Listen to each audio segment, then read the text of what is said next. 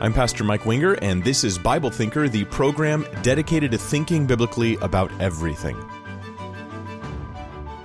Welcome to the Tuesday live stream. I am Mike Winger, and we're going to talk today about uh, Lauren Daigle. Uh, not specifically just about her, uh, but rather she was asked a really hard question recently and during an interview, and um, her answer has caused no small stir in the online world. In fact, let me just share with you like if you just Google Lauren Daigle, look at the last stuff that's been up over the last week. Um, there's an awful lot of complaining about her. There's a lot of attacks against her. Then there's a lot of people just trying to nicely respond to what happened. Others are defending her. There's just a lot of controversy over this issue. She was asked specifically about the topic of homosexuality, and her response has stirred quite a lot. So, um, uh, let me know if you guys see me there in the chat section. I just want to make sure that we're actually live and everything. Um, now, I, I want to say this as a disclaimer. Um, I am not here to attack Lauren Daigle. I don't know Lauren Daigle. Like, I actually had to look up to find out what songs she does um, uh, because I, I just I don't listen to music very much, even though I'm a musician. I'm kind of a weird musician when it comes to that stuff. I just don't listen to music very often. So I was like, wait, oh yeah, I've heard that song. Okay, she has a beautiful, beautiful voice, and um, and and and she's got some songs that have really meant a lot to a lot of people. So I'm just, I'm not attacking her, right? But I think that um, that her comments in this issue in this in this interview that they reveal an issue or a struggle that millions of Christians share and non-Christians. They share this struggle. The struggle that we see her having in this interview is the same struggle that many of you actually have. And I thought you know what? Maybe this can help. Maybe talking about this using this as an opportunity to talk about these issues can actually help. Because what if you're at your job um, someone at work asks you this question, or it's an interview and they ask you this question, or you're there's a camera, someone points a camera at you and they ask you this question, what would you do? Here's her interview, here's her answers. Um, think how would you answer differently, and is you know what's the right perspective to have as Christians? So here we go. I just say read the Bible and find out. No, from the from the beginning. Like I just say read the Bible oh, and find out. Okay, just a second here. Um, reset. Like. Stop. Okay, here we go. For real. I have tough. I hate to do this to you, Lord, but I have. I, I usually ask some tough questions. So is that all right if I ask you just a couple ones that are are tougher, and you can let me know if you want to answer them? Okay. Cool. Okay. Well, since we are talking about Ellen, do you feel that homosexuality is a sin? You know, I, I can't honestly answer on that in the sense of I have too many people that I love that they are homosexual. Um, I don't know. I actually had a conversation with someone last night about it, and I was like, I can't say one way or the other. I I'm not God. So when yeah. people when people ask questions like that, that's what my go to is. Like I just say read the Bible and find out for yourself. Because, and when you find out, let me know. Because I'm learning too. Wow, you're a pro already. Okay, so ignore his comments for a second there at the very end. Uh, Domenick Nati, I don't know much about him. I just know he's a publicist of some kind and he has a radio show. Um, he obviously baited her with this question. He was trying to create a controversial moment, um, and now he's promoted it and now everyone's responding and it's kind of the, the way things are. I'd like to use this to think about these issues and what i want to say is this from the very beginning. Um, aj my, my buddy aj's in the comment section for the live stream if you're watching live. Your comments he's monitoring and watching those comments. You can put your questions for me in in the comment section now but i'm going to ask aj this. Please my friend give me the hard questions the hard questions that are on the topic of homosexuality. Give me those questions tonight. If you could prioritize those, and you guys please put those there. It's it, I'm not, don't be ashamed of asking those. I don't want trick questions. I'm not interested in word games, but I'm very much interested in genuine hard questions to be able to answer those at the end of this stream because I know there's going to be things I don't talk about that I probably should, and maybe your questions will bring those issues out, and we can have a very honest conversation about it. So, um, the question, the question itself is Lauren's asked, Do you feel that homosexuality is a sin?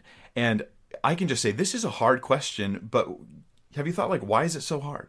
Why is it such a hard question for people? Now, may, maybe you know it's not hard for you, um, but for most people, for a lot of people, this is a tough question to be asked. This, uh, and for one reason, for two reasons, it's hard really confusion and consequences. I'll, I'll talk about the consequences first. Um, there's consequences on how you answer this question. It could affect your career. It could affect your uh, your family. It could cause discomfort between you and awkwardness as a weird confrontational moment suddenly pops up. It could also cause people to dis- distance themselves from you, to disown you as a friend or or even a relative. I've I've had my own relatives separate themselves from me. Um, even plan gatherings and not invite me to them because of my position, my answer to this question. I've never separated from them. I love my, my family, but they have very much separated from me, several of them, because of this issue. I'm not kidding. And many of you know what I'm talking about. There are consequences to how you answer this question. That actually is why Domenick Nati, the, the, the radio show host, he answers her response by saying, Wow, you're a pro already. Because he's like, Hey, that's clever. Like you've you've you know you've kept your your core base by by by not saying it's it's okay and you've reached out to the other new listeners to your music as you're crossing over to the secular community you know by saying that you don't know and that you're kind of open and you're you're willing to hear people. And so he says you're a pro already. I'm not going to assume that this was a public a publicist decision. If it is that's that's to me kind of despicable if it's a decision to to speak about spiritual truths and relationships with God and to make a decision to say something that may or may not be true just so that I could kind of like get more money or more fame or not upset people and to me that is consequences can't be considered, right? Losing friends, losing family, getting ostracized, losing career, these cannot even be considered when it comes to speaking truth about Christ because these truths are eternal truths. I'm not going to consider temporary consequences when I face eternal truths that may impact the lives of those around me and millions of people who might listen or even one person who listens depending. So jesus himself he says like you're going to be hated by all men for my name's sake. It's going to happen. People are going to hate you for my name's sake.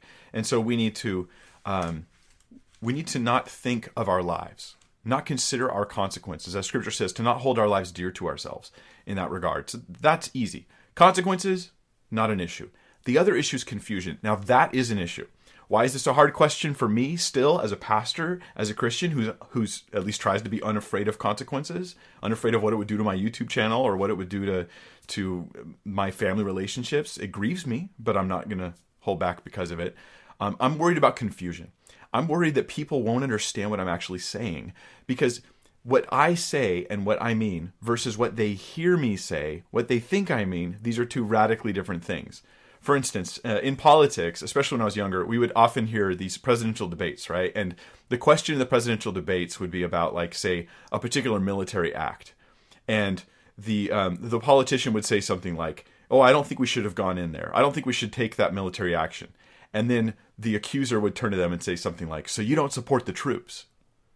And the politician's like, whoa, wait a minute. Don't say I don't support the troops. You're going to kill my career. I don't mean that. So they would all say, I support the troops. You know, every politician says, I support the troops. I'm supportive of them. Uh, because they're trying to avoid the confusion. They want to be able to say, "Look, I can say I don't, I don't think this military act was good. I don't think we should do this. That doesn't mean I don't support our troops." I would say it's the same here. I want to say, "Hey, homosexuality is a sin, but then suddenly people don't understand what I mean, and there's all this confusion.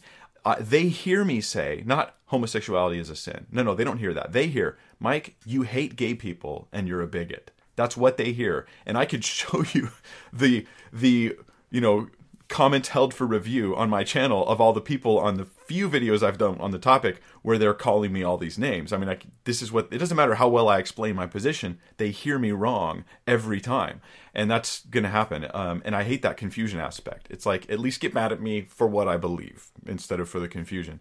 So they hear you hate gay people and you're a bigot when you're actually just say I'm just saying homosexual behaviors, the actions themselves are a sin before God. The sexual behaviors, that's the issue here. Um, for instance, if I said that lying is a sin, would you hear me saying you hate liars and you're a bigot? No, you. I just think lying is a sin. You shouldn't do it.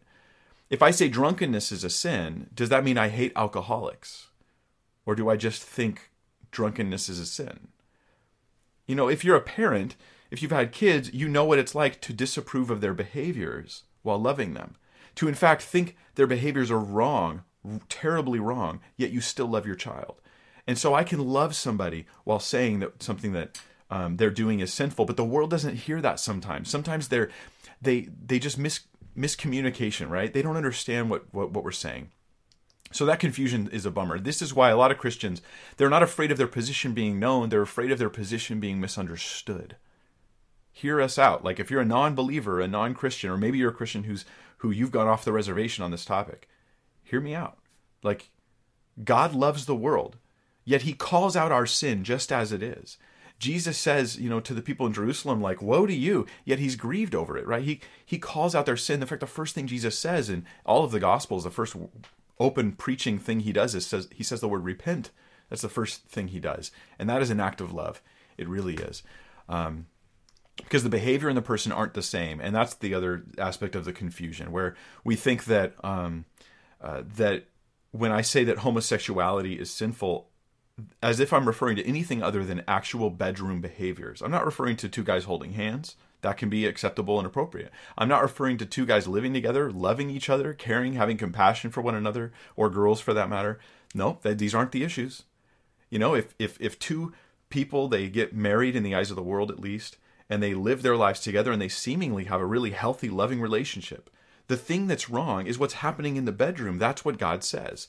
The Lord has told us like that is wrong. Okay? So I'm I'm condemning or putting down or calling sin a particular activity that happens in the bedroom, not the entire relationship, because there's aspects of the relationship that are like brotherly and sisterly, that are healthy and good, that you could have with anybody.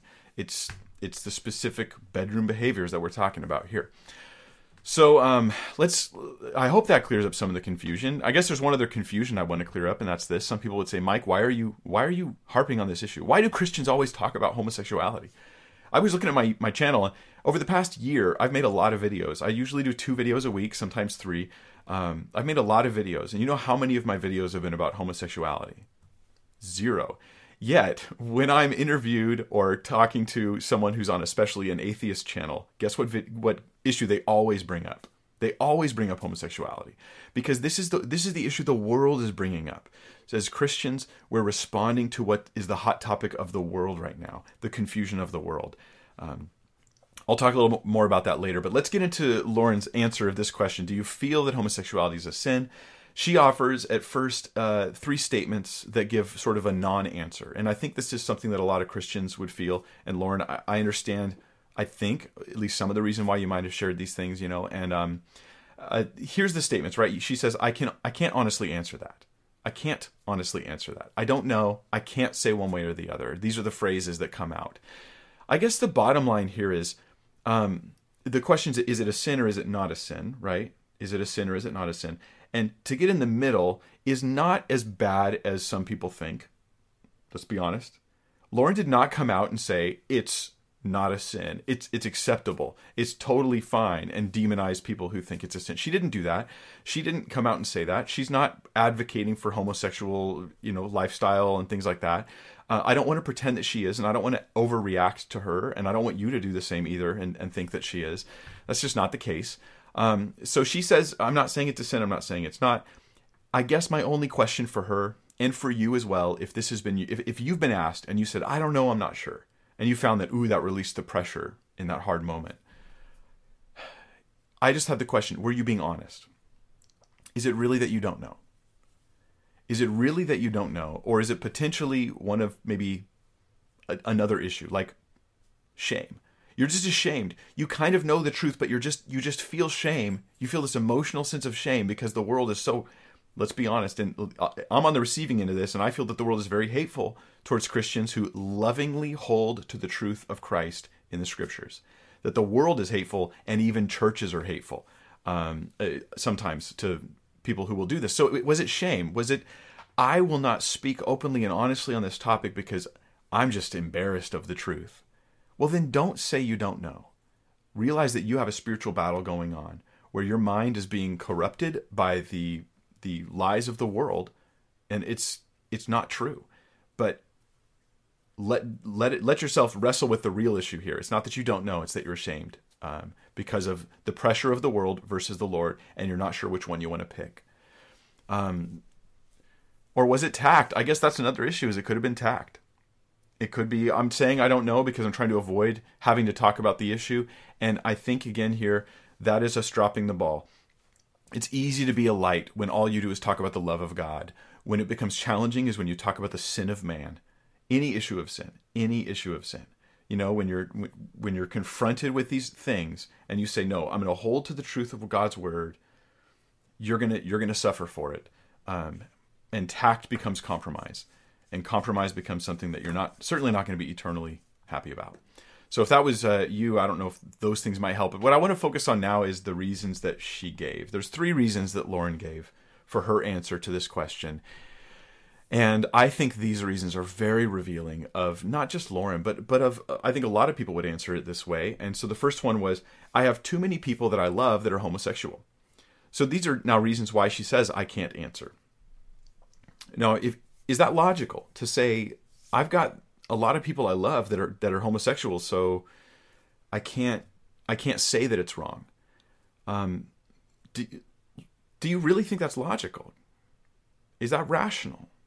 Like, let's take it away from the emotional, the heightened emotional level that we're often at in these issues, and just say, is it rational to say that if I love you, I can't say that what you're doing is wrong?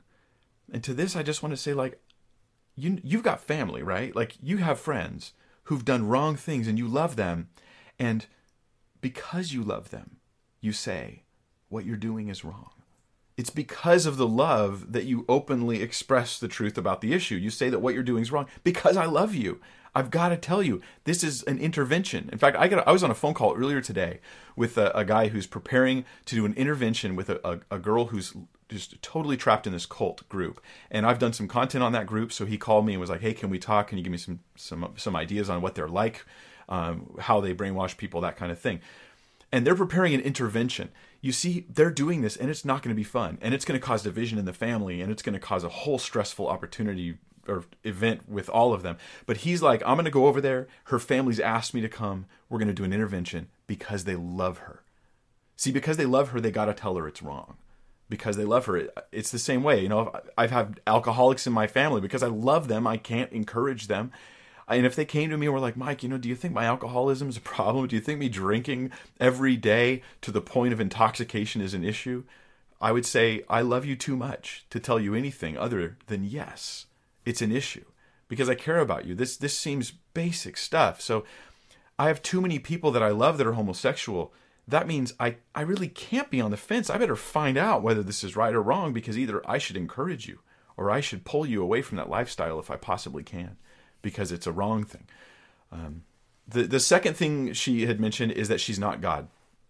Lauren said specifically that she was not God, and that that was like a reason why she can't say whether, you know, homosexuality is a sin or not.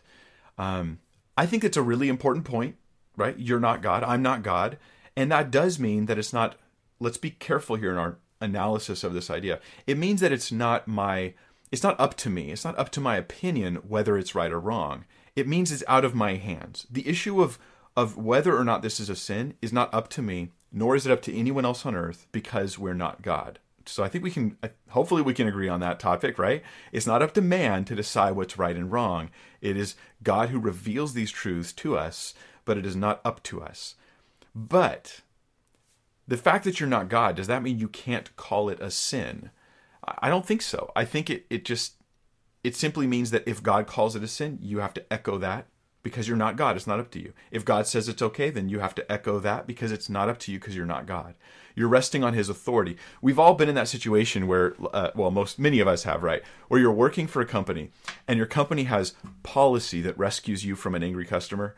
Where um, you know they, the angry customer is like, I, I want to return this thing. I, I don't like this thing. It, it, it didn't work or something like that. And you look at it and you go, oh well, it's already been opened and used and because it's say it's an electronic device uh, our company policy is we cannot receive this this for return after it's electronics and it's been opened so we we just can't do the exchange i'm sorry the the thing is we use this word policy to rescue us because then the, the customer knows when you say it's policy you're saying it's not up to me guys I, I couldn't if i wanted to that's a humble position and that's my position on sin i go Lord, what's your policy on this issue? It's not up to me. And because I'm not God, I therefore don't have a say. I just have to bow down to what God Almighty has declared on the on the topics of life because He is God, and I recognize He is God. So there's there's the danger though. Um, let me take you to a scripture to share this with you. There's a danger that I want to share with you guys, and it is this this idea in Isaiah chapter uh, five, and I think it's in verse twenty, where he says, "Woe to those who call evil good and good evil." and who put darkness for light and light for darkness, who put bitter for sweet and sweet for bitter. This this concept, woe to those who who call good evil and evil good. This is exactly what it means to play God. It, it actually putting yourself in God's position is to say, I'm going to remake morality based upon my opinions. I'll just say, you know, I've decided that it's the 20th first century, it's 2018, and you know, um, homosexuality it's it's entirely acceptable and it is good even though God called it something evil, the sinful behaviors, the bedroom behaviors, not not talking with a, a, a an accent that's identify with homosexuality, not not a guy that is a little bit more feminine in his characteristics or a girl that's a little more masculine. That's actually not even the issue, right? We're talking about the bedroom stuff, right? So me playing God is me switching evil for good and saying, God, you call it sin, I'm going to call it good. Now you're playing God. That is the danger here. That's actually challenging God and going against God and what he says is right and wrong. And it goes way back to Isaiah's time. They were like, hey, they were calling evil good and good evil. And he goes, don't do that. God has declared. And they go, oh, Isaiah, those old morals of the law, they're so like outdated and last hundred years ago, so last age, you know, bronze age. We're not interested in that kind of stuff anymore. And it doesn't matter. You know, God has declared it I'm not God. I have no right to change what he says. So, in all reality, this second statement of Lauren's, you know, I'm not God, it, it actually means that I should bow to God and what he has said on the issue. And the first statement, it also actually supports me finding the answers and then going to my friends who are in this lifestyle and saying, Do I need to call them to come out out of love and compassion for them? And then her final statement was this She said, Read the Bible. And this was actually really interesting that she said this. She says, read the Bible and find out for yourself. And when you find out, let me know because I'm learning too.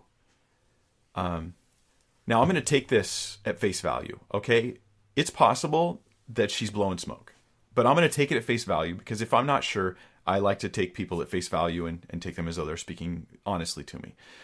But so then, this is face value statement, this is actually really good. Um, what it would mean is that Lauren, like a lot of Christians, like maybe some of you, you honestly are confused about the issue. And even though you you've read the Bible, but you don't really feel like you clearly know what the Bible actually says about the topic of homosexuality. You feel torn, you feel confused. You've heard a few things here and there and it's made you go, I don't really know what the scripture teaches on this topic anymore. And so, let's look at the Bible. So back to uh, the text of Scripture. Let's find out what it says. Here we go. I'm going to give you just a few verses, and I have um, uh, an extensive. I've put a link in the video description. I have an extensive four-part series I did a couple years back on this topic, and I deal with thoroughly what the Bible teaches about it. In and oh man, it's like if you really want the full download, that's right there. I deal with it all. But let's look here at Romans 1:26. We'll look at a sample of some passages. It says, "For this reason."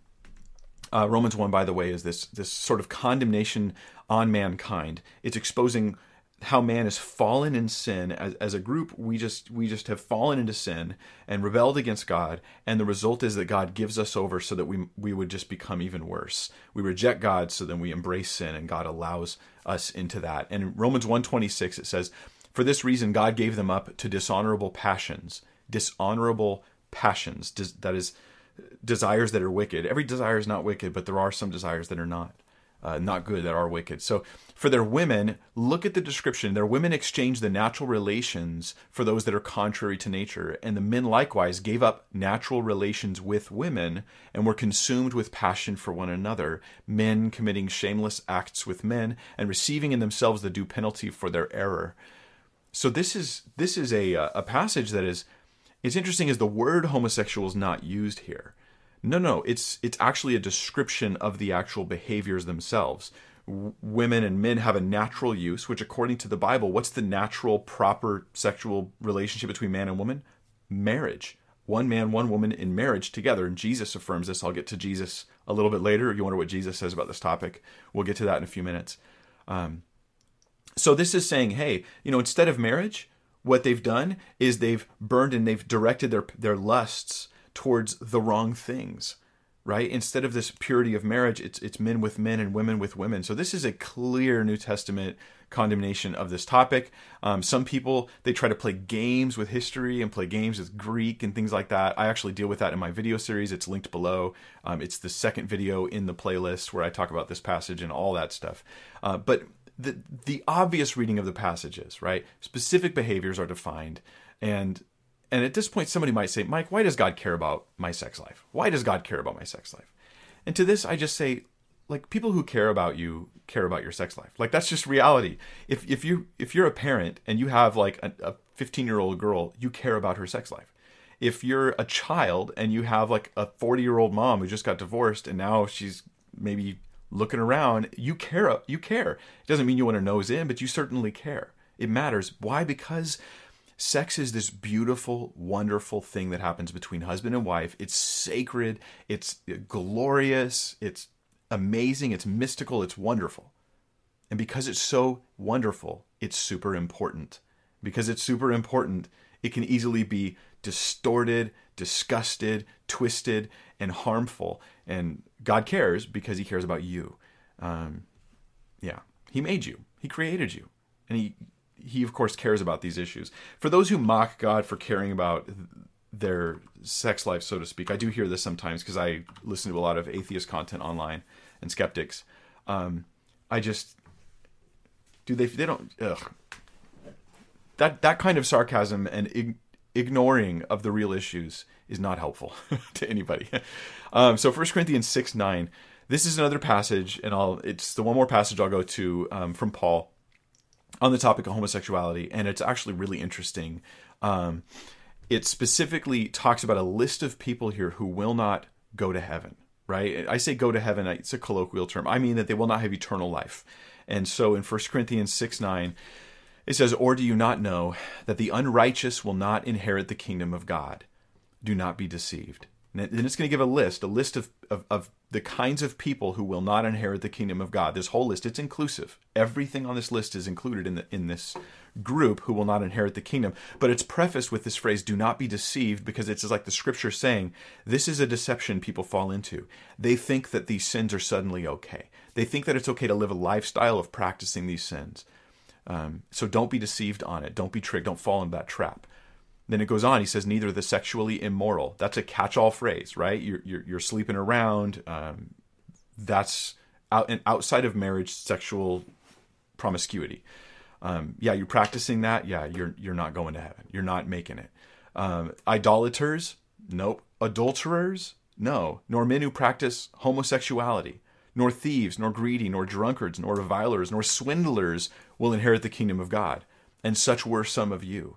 See, there were there's former former homosexuals that were part of the early church, former adulterers, former uh, sexually immoral, former idolaters, former thieves, former greedy and drunkards and revilers and swindlers, and they had come to Christ and their lives were changed and they were living a godly life.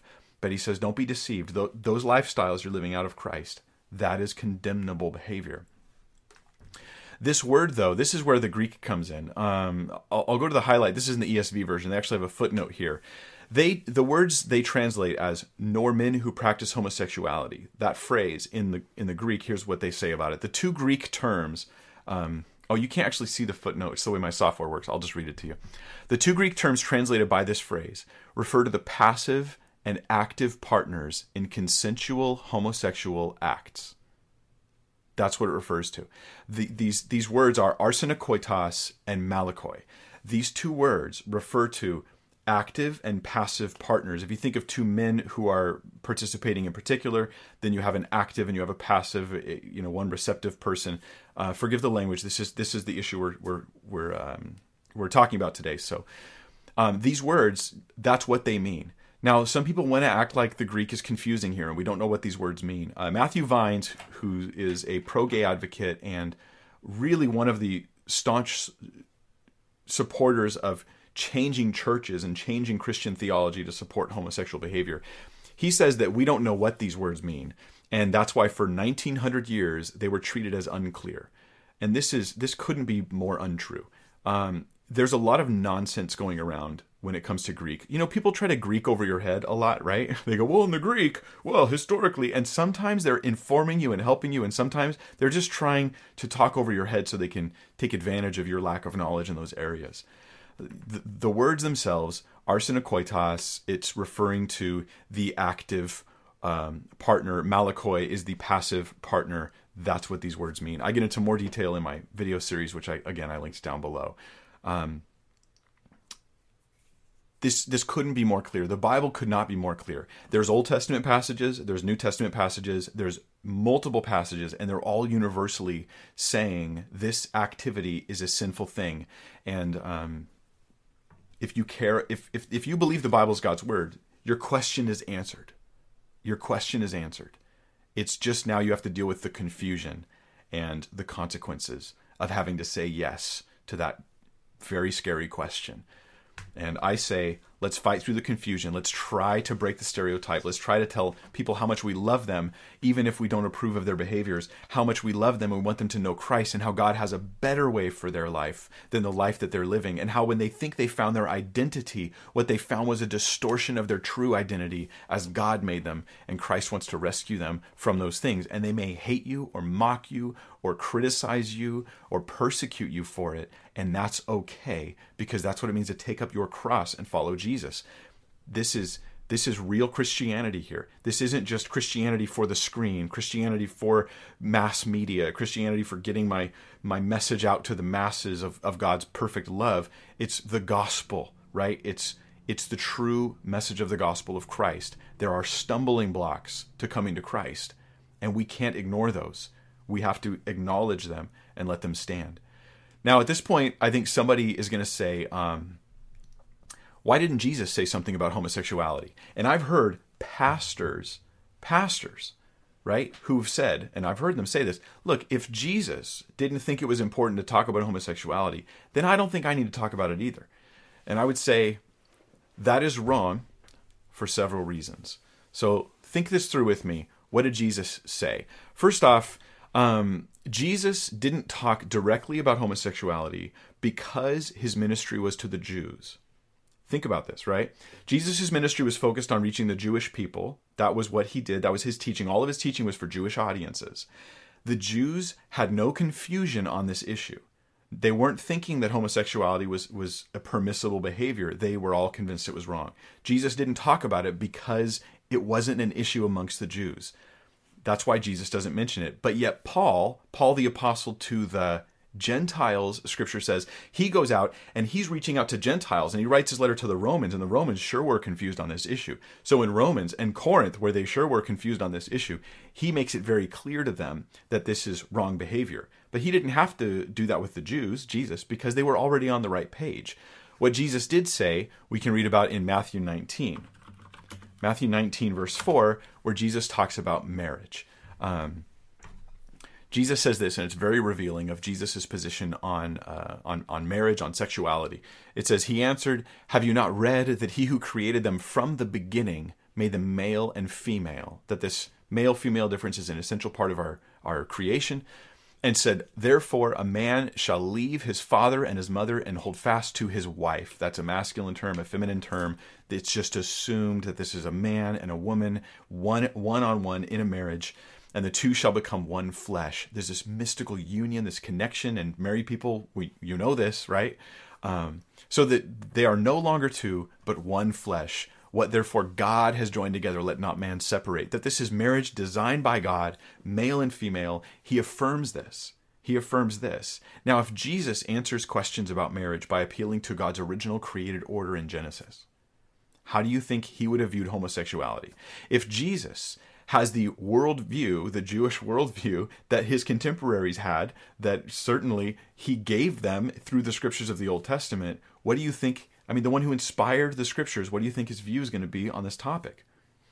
To try to say Jesus stayed silent and therefore I should stay silent is to ignore what Jesus actually said and the context with, within which he said it.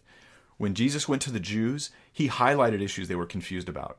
He talks about how they were caught up in all kinds of weird religious stuff, how they added the commands of man to to the commands of God, and he rebukes them for that. He talks about issues with the temple.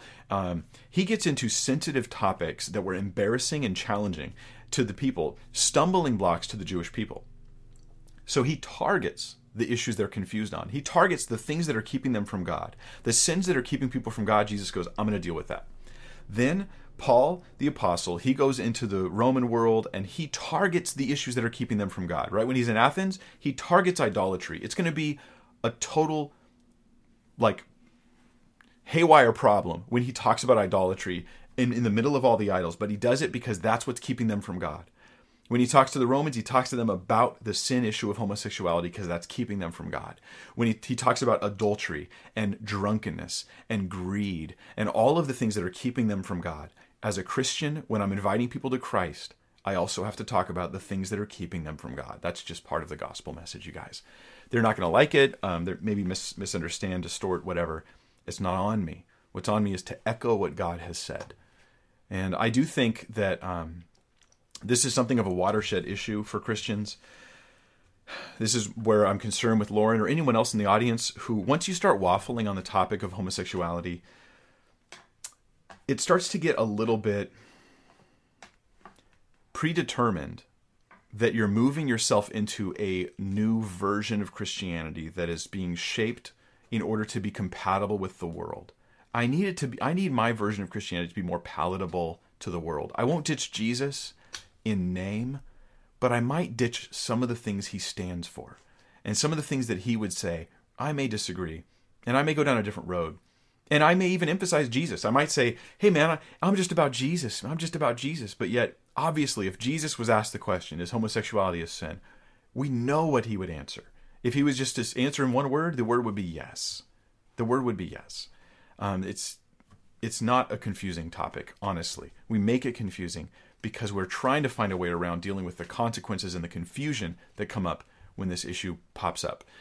So, um, that's what I had to say. And I'm gonna I'm gonna go to your guys' questions right now. And again, I'm hoping to prioritize the um, the hard questions, the, uh, the the stuff from you guys where you want to challenge me.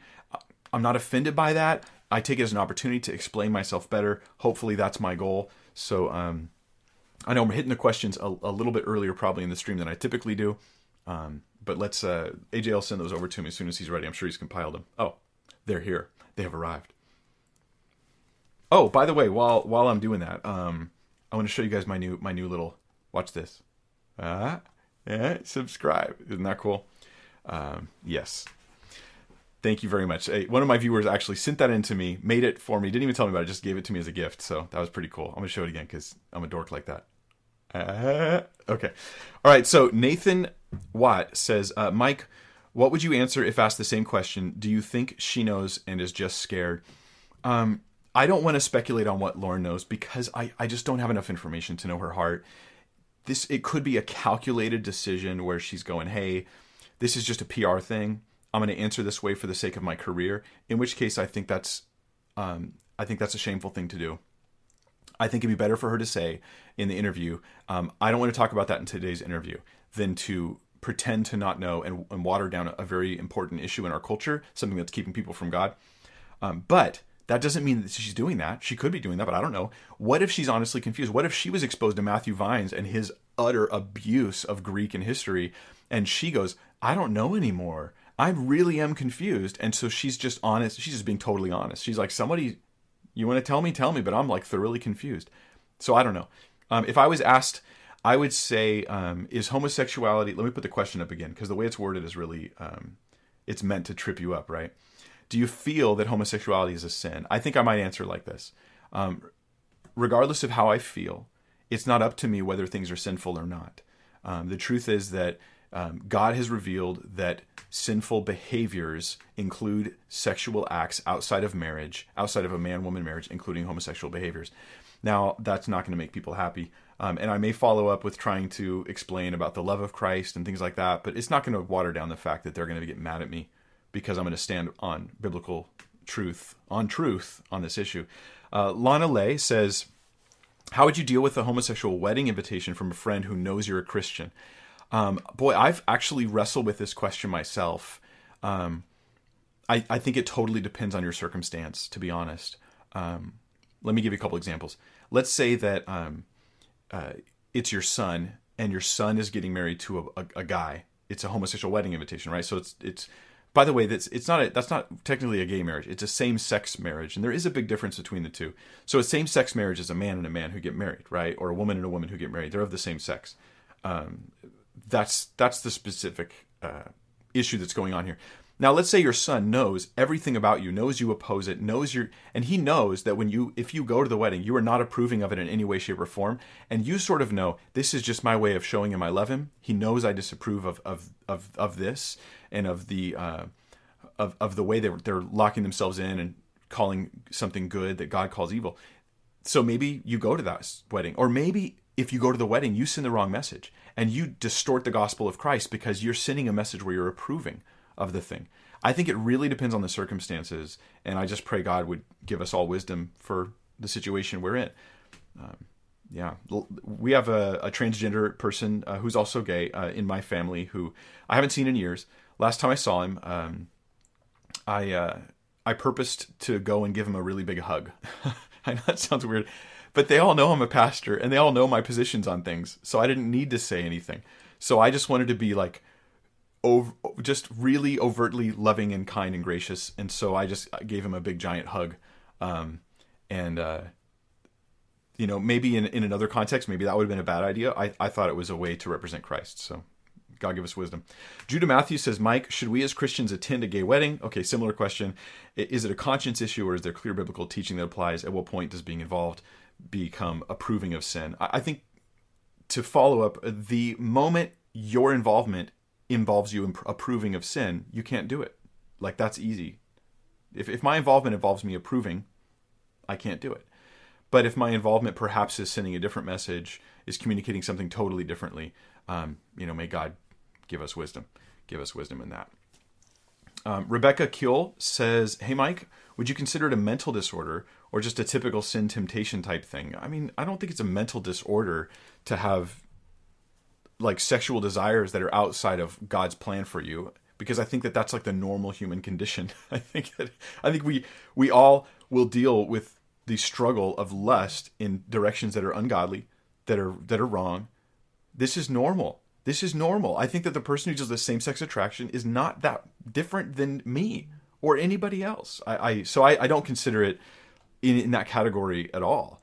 Um, I think maybe trans transgenderism is a different issue. That that that sense of where you hate your own does your own body, what you you, you want to be um, uh, impersonating something you're not, and that that to me, my heart goes out to you. I, I think there's something else going on there, but but with with sexual desires outside of what should be appropriate, what is appropriate, husband and wife, outside of that, that's a normal human condition. Um, there's more I could say on that, but I hope that helps. Uh, Dean Ainsworth says, uh, Hi, Mike. I'd love to hear your thoughts on the current debate between Christians in regards to Paul speaking about temple prostitution and lust versus, versus homosexuality wanting committed relationships.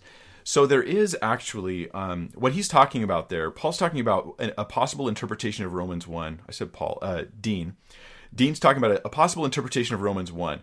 So in the passage in Romans 1, um, I guess I'll just bring it up for you guys again. Some people think this is where Matthew Vines does this uh, as well. Um, they say, hey, this is actually just talking about temple prostitution. It's not condemning loving same sex relationships. And they go a step further and they say a loving, committed same sex relationship wasn't even known in the first century, um, which to me has a couple problems.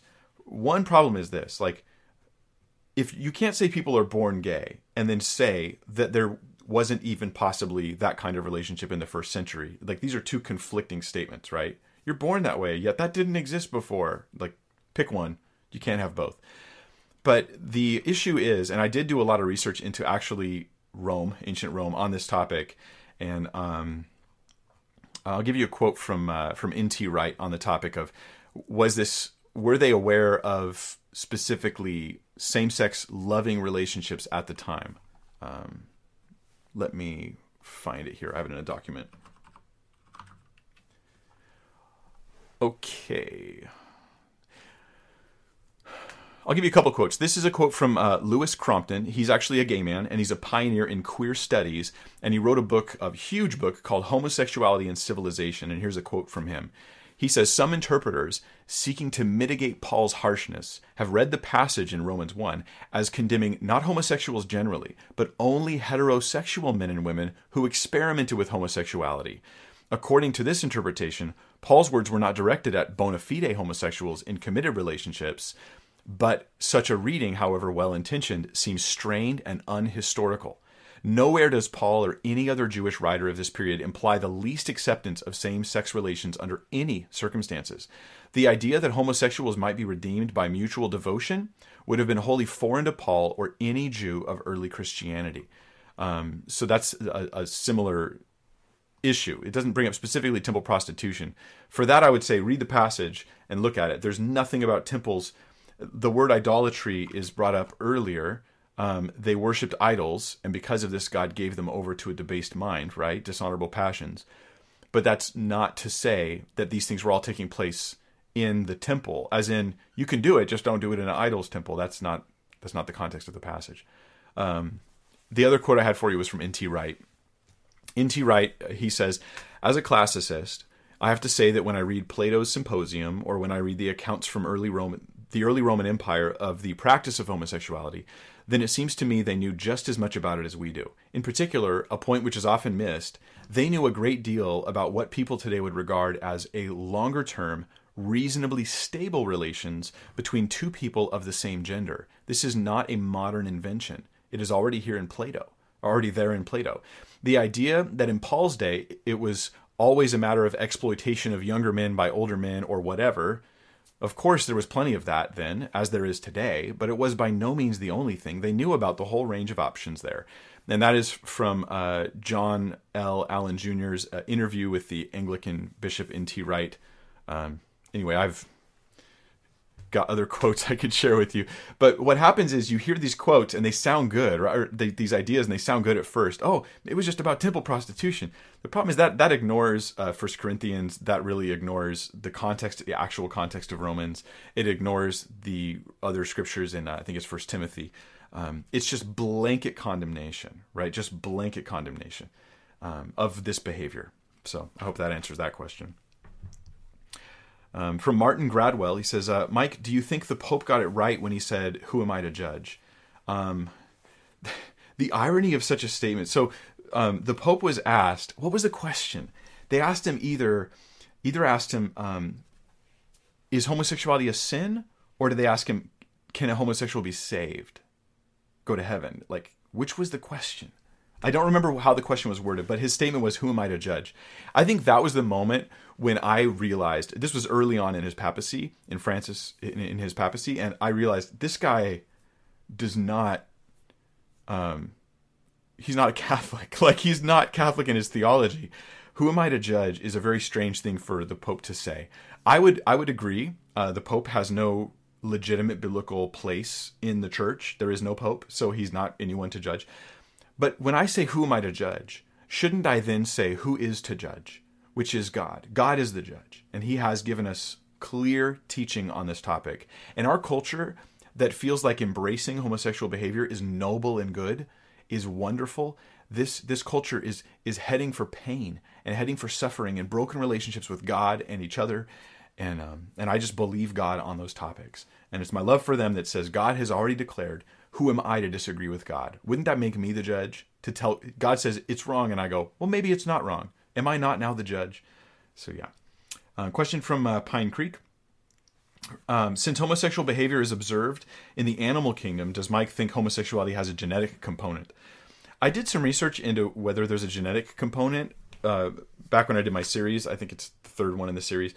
And from all I could find, uh, online uh, in looking at actual studies they'd done was that if there is a genetic factor in homosexuality, it seems to be very minimal. Um, I don't know if there's a, if there's a, a genetic factor or not, but at, from a Christian worldview, even if a person was was born gay, so to speak, if that's like they're locked in to same-sex sexual desires from the moment of their birth, their genes, their DNA says it, and they have no control over those desires.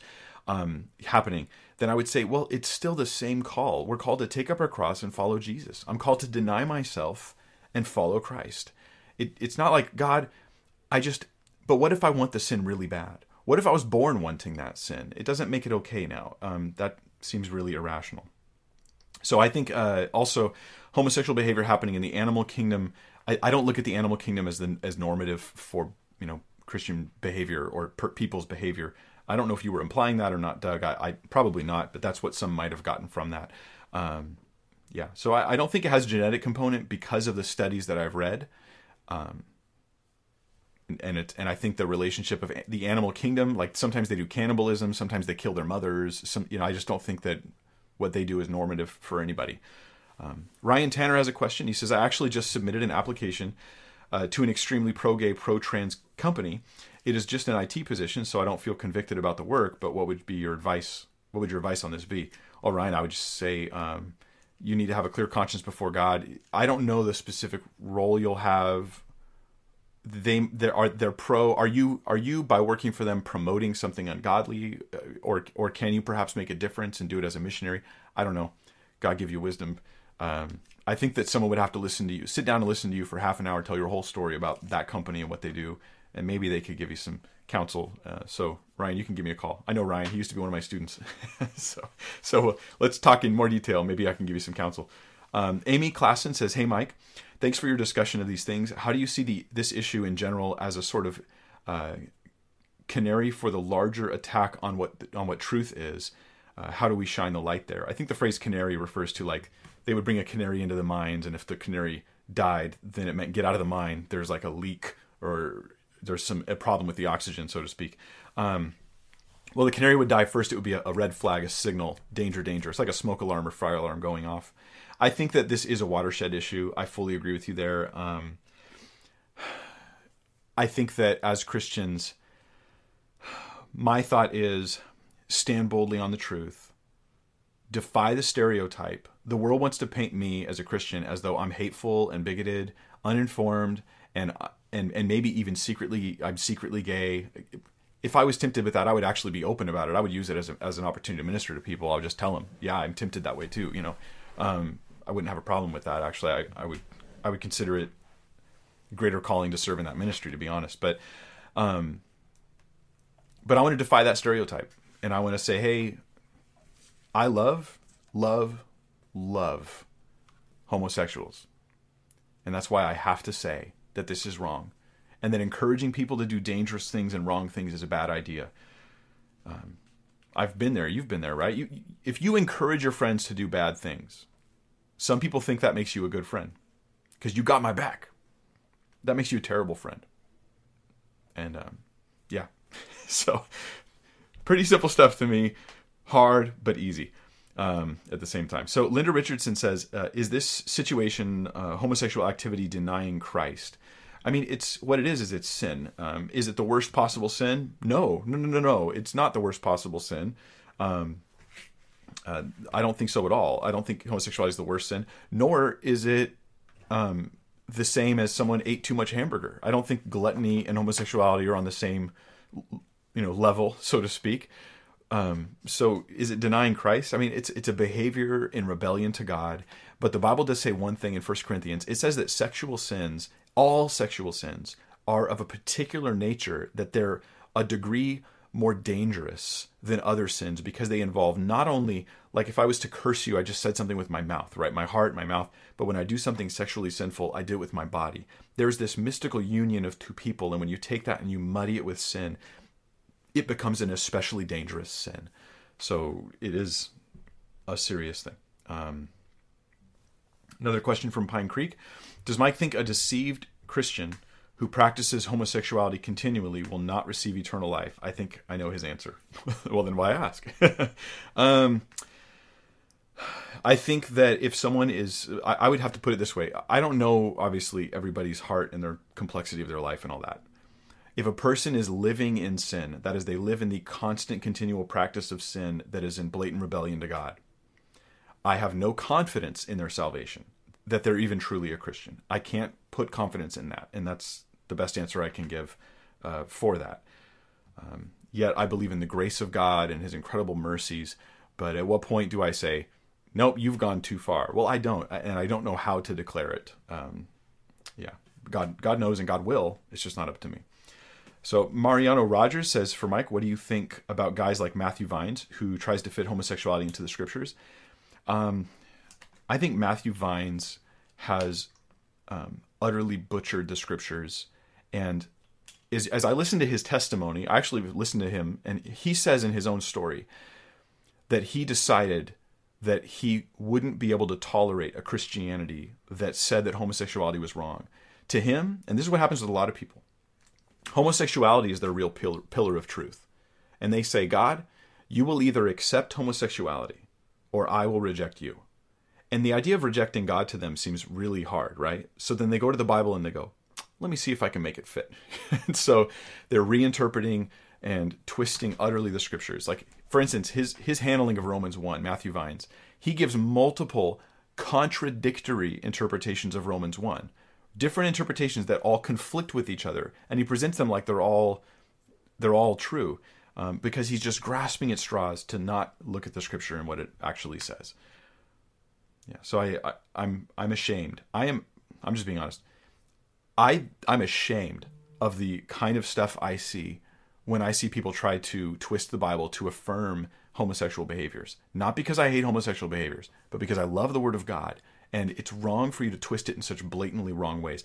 There are questions about Scripture that I'm like, I wonder. That's a hard one. I don't know the answer to that. I don't know how these verses are, are gonna basically I don't know what they're saying on this one particular topic. There are those issues. This is not one one of those issues. It's pretty clear. Um, from Ricky Pickering says, uh, Mike, you say that two men can be married and live together as long as they don't have sex. It's okay. Oh, well, I wouldn't say that the marriage is okay. I don't think the marriage is okay. I'm sorry. Two men living together, uh, two guys that are roommates or whatever. That nothing's wrong with that. Um, would you apply that same standard to other sexual sins such as adultery? Um, so, if there's no sex going on between the two people and nothing sexual going on between two people. You just have two guys that are that have incredibly loving, wonderful relationship. Nothing's wrong with that. Nothing's wrong with that. I mean, do you see? I don't see anything wrong with that. Um, two two ladies who are like just best friends, and their relationship is so close and so wonderful and so loving. There's nothing lesbian about that. It's the sexual act that's wrong. The marriage side, that's obviously uh, it doesn't exist. That that marriage is, is exists as far as the state's concerned, but as far as God's concerned, that's not that's not what marriage is. Um, that's my understanding of it. Um, when it comes to adultery, well, if I'm a if I'm if I'm a a man and I'm living with a woman and we have passions for well put it this way if you have two guys and they're passionate for each other they have sexual desires for each other they shouldn't live together. Like that's just foolish. That's just foolish. Same thing for a guy and a girl. You shouldn't live together. You have passions for one another. That, that would be foolish as well. Um, so anyway I, I hope that clarifies my position on that. From Kate the Great, um, how do I reach out to someone who struggles with homosexuality? My first tip is this, Kate: one on one, you and them alone, nobody else in the room. Sit down, take them out to eat, um, tell them how much you care about them, how much you love them. Be honest and be real about it. Don't just platitudes about oh, "I love you." No, you tell them how you really care about them, and then ask them like, "Can I talk to you honestly about these issues? I care about you. I'm concerned about you." And then just be honest. Tell them the truth. Um, so get one on one, not in a group. Don't talk about them to other people. Just get them one on one and have that conversation. That, that would be my encouragement. One on one conversations are so different than this, what I'm doing right now, um, and they're better because of that. Bradley Wilcox says, um, uh, AJ, can you let Mike know we love him and thank him for being such a great defender of God and the Bible? Thanks, thank you, Bradley. That means a lot to me. Um, it is it is a privilege and honor to uh, to get to do this. I, I only hope I do it well and honor Christ and um, on that final day, get a, I get a well done. That's that's what I want. um, okay, next question from uh, S McCoy. Mike, like you, I'm not mad at her, but should we continue to use her music as worship when presenting it to the flock? Um, I, I, would not. Um, I would not make a blanket blanket statement about that. I don't I don't even know Lauren Daigle's songs to be honest. Um, I, I, looked up one song, it's like her most famous song, "You Say," I think it's called, and um, I don't think I can answer that question for you. Um, I really, I'm sorry. I don't think I, I don't think I'm qualified to answer that question for you. Um, God give you wisdom. I don't think it's an absolute blanket no, don't use her music. Um, sometimes we're too quick to cut people off when maybe we should be reaching out to them. I think we should be reaching out to Lauren, um, letting her know that we, I, hey, look, we love you, we care about you, we appreciate you. You want to cross over and do the secular music, fine, go for it. You know, God bless you in it. But we we hope that you will know the truth of the Word of God and be willing to stand upon it. And that would be that would be the thing. And put that above your career. Put Jesus above the career. You know, and above. And the idea that, for instance, and this may not be her, but some people feel this way the idea that I just have to build my base, I have to build my following, and then I can be more open and outspoken about what I believe. That is a pipe dream. That is a pipe dream. Um, I would encourage everyone in the world to f- forget about that. so Mariano Rogers says, does the does the proliferation of pornography in our culture help to promote our acceptance of homosexuality and our, and our culture celebrating it? Um, well, yeah, I think it helps, but I think that the the acceptance of homosexuality came first. I think it came, or maybe alongside, maybe it came sort of at a similar time. But no, I think yeah, homosexuality came first, the acceptance of it, and that had to do with a lot of other issues. Um, but but I do think that the that pornography, the effect it's having on our culture and on people's minds, is that it is continuing. It's it's increasing the rate at which your mind can get corrupted by sexual sin the rate and the depths of corruption as things get worse and worse and worse, and you get more and more corrupted, and you start looking for more and more twisted and wrong things. That it's it's sin doesn't leave us the same. When I commit sin, it changes me, and because I have such terrible sins at my fingertips, it can change me very fast and very bad. And people who think it's just a joke and it's just entertainment and stuff like that, um, that is such folly. That is such folly. Um, and the consequences, well, they take years to show, but they will show in our culture and in people's lives. Um, Isabella Broadbent says, Hi, Mike. If a gay person began to attend a church, at what point and in what fashion should they be confronted about their lifestyle? Should they be confronted at all or left to God? I don't know that there's a pat answer for it. I'll say this we shouldn't be afraid to confront people or talk to them about their lifestyles. We shouldn't be intimidated. We should be looking at for wisdom so I don't want to respond out of fear, but I want to have wisdom um, and be thoughtful about how I approach somebody. But I think it's very situation specific.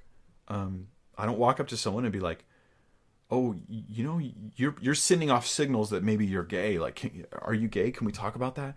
I, I mean, like I, I just like if a new couple came to the church, I don't generally first question ask them, "Are you guys married? Are you sleeping together? Are you living together?" Like, I just don't do that first time I'm meeting somebody and maybe I'm too timid in some ways, but I would, you know, I would probably wait at least some time, at least allow us to introduce. But I will say this: um, delaying sharing the gospel is probably a mistake.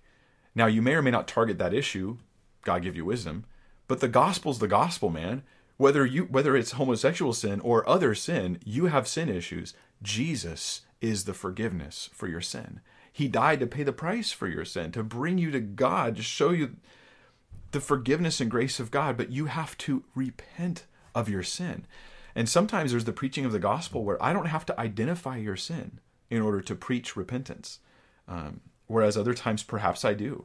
Um, may God give us wisdom to know the difference. So, so this has been good. I hope that this has been helpful for you guys.